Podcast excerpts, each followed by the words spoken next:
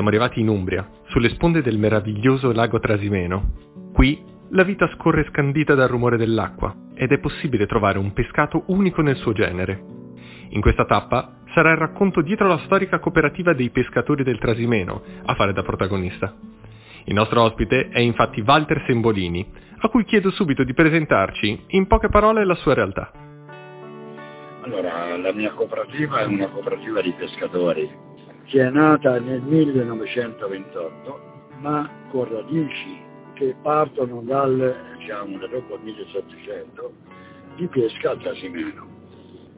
Perché nel 1928 si è unita come cooperativa? Si è unita perché i pescatori hanno capito che per poter vendere il loro pescato e il loro lavoro serviva di unirsi per poter poi dopo accedere ai mercati e avere un valore aggiunto del loro lavoro. Quando sentiamo la testimonianza di radici tanto profonde, credo sia normale chiedersi se anche oggi abbia senso fare una cooperativa. Lei cosa ne pensa? Ma io credo assolutamente sì, perché la cooperativa non dobbiamo guardarla come soggetto economico o come soggetto eh, società di capitali. La cooperativa è nata per i territori, e quando dopo oggi noi non riniziamo a ripensare locale per affrontare il mondo globale, il mondo ci ha fatto capire che la globalizzazione ci ha portato a distruggere i territori. Quindi dobbiamo fare il senso inverso oggi.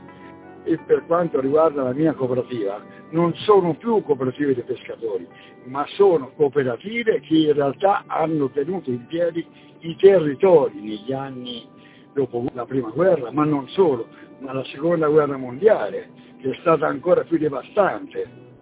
E sono state le uniche le cooperative che hanno saputo reggere una comunità, perché le cooperative sono fatte le comunità. Eh. Possiamo dire che ci sono degli insegnamenti del passato che vi sono preziosi ancora oggi? Nei momenti di difficoltà, aver patito la fame, essere stati poveri, oggi ci dà solo la forza di rialzarci. Questa oggi è la cooperazione e le cooperative che hanno espresso. E noi siamo non solo titolari, noi ne siamo testimoni di questo. Esiste quindi anche per voi un binomio fondamentale tra cooperazione e territorio? Ah, vedi quanto è importante la cooperativa e quanto è importante il territorio. Noi abbiamo festeggiato 90 anni di storia due anni fa mai ininterrotta, significa che la partita IVA è rimasta quella. Quando c'è stato il festeggiamento dei 90 anni, tutto il territorio del Trasimeno, fatto da quasi 80.000 abitanti, ha tirato fuori dai cassetti tutte le foto ricordo del nonno, del bisnonno, dell'attaccamento al territorio, alla salvaguardia, all'ambiente, al rispetto. Questa oggi è la cooperativa dei pescatori, ma come tante altre. Oggi però siamo in una fase diversa. Allora le chiedo, c'è qualche aspetto o episodio legato alla sua cooperativa che a pensarci ancora oggi le viene da sorridere? Se tu ti metti a ridere o a sorridere rischi poi dopo di farti prendere un po' dal, dalla grandiosità oppure essere colui che risolve i problemi. No, il sorridere significa scommettere. Una cooperativa che compie quasi 100 anni, qual è la sfida più grande? Sono i ricambi generazionali. Ricambio generazionale significa che tu affronti un ricambio generazionale nell'era del nuovo millennio con persone che in realtà hanno vissuto nel vecchio millennio e essere riusciti a, ad abbassare un'età media di 90 anni, 85 a una di 40 anni senza fornirgli nemmeno uno sostentamento certo, ma solo dandogli la forza di poter avere la passione di, quel, di dedicarsi a quel lavoro, quella è stata, la, è stata diciamo, la, il sorriso che si è concretizzato in realtà. Parlando di consumatori, credi che chi compra il vostro prodotto percepisca effettivamente un valore aggiunto? Assolutamente sì, perché noi abbiamo trasformato la nostra identità quindi abbiamo deciso di fare anche innovazione sostenibile. Significa che noi abbiamo realizzato tantissimi prodotti mantenendo la qualità e il prezzo e oggi noi abbiamo un successo enorme. Le spiego, noi oggi non siamo più una cooperativa che va a pesca, noi siamo una cooperativa che va a pesca, che trasforma, che vende a chilometro zero, non solo in tempi non sospetti per non disperdere altre piccole realtà, le abbiamo incorporate perché se no si disperdevano le frazioni, i borghi. Noi le abbiamo aggregati. Oggi però abbiamo fatto un'ulteriore scommessa. Oggi noi vogliamo mettere sul piatto quello che è il nostro lavoro. Quindi stiamo realizzando la locanda dei pescatori. Fra tre o quattro mesi porteremo il nostro lavoro, il nostro pescatore sbarcherà, il turista, la clientela, verrà il pesce sbarcato, dove ci sarà il punto vendita, il punto conferimento, ma non solo, degusterà i nostri piatti nella nostra locanda. Quindi la locanda dei pescatori aiuterà i consumatori a dare ancora maggiore importanza al vostro lavoro?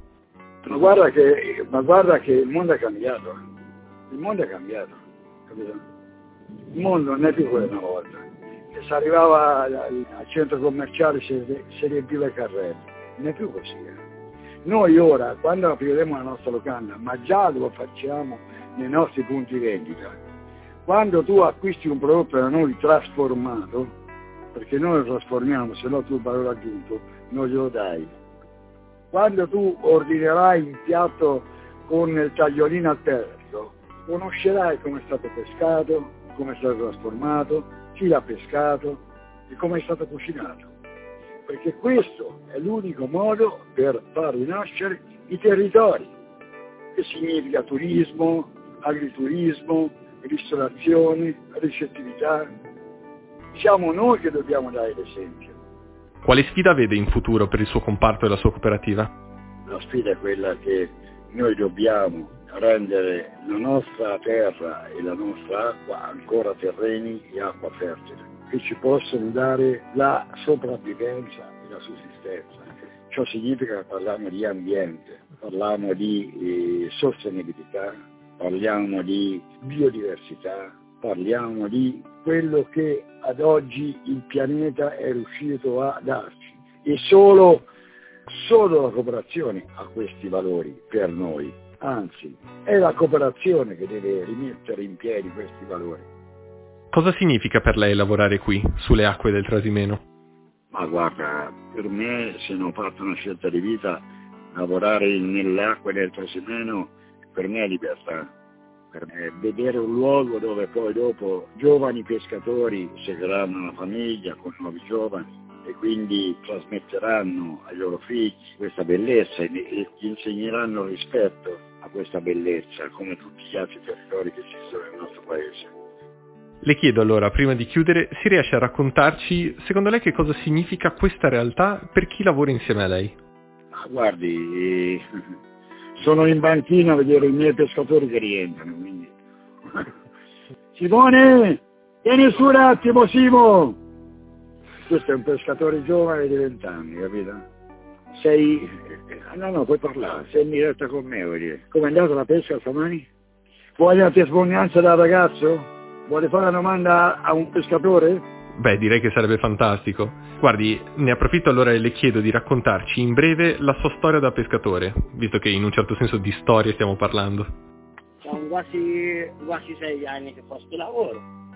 Dopo 5-6 anni si incomincia un attimino anche a vedere i risultati, diciamo. Ora però effettivamente... Molto dura? È molto dura per partire tutto quanto, diciamo, cioè certo, ma come tutti i lavori. Come tutti gli altri lavori che diciamo. Però oggi? Però oggi dai, meno male lo stipendietto si riporta, dai. Io sono felice. Va bene Simo, dai, bocca al lupo, ci vediamo domani. Dai, imbarca, imbarca, imbarca. Ringraziamo entrambi della disponibilità e in particolare Walter Sembolini per averci regalato questa meravigliosa tappa. Questo podcast è promosso da Conf Cooperative e dal network Qui da Noi, per il racconto delle vere storie dai protagonisti della cooperazione agricola. Il nostro viaggio continua nella prossima puntata.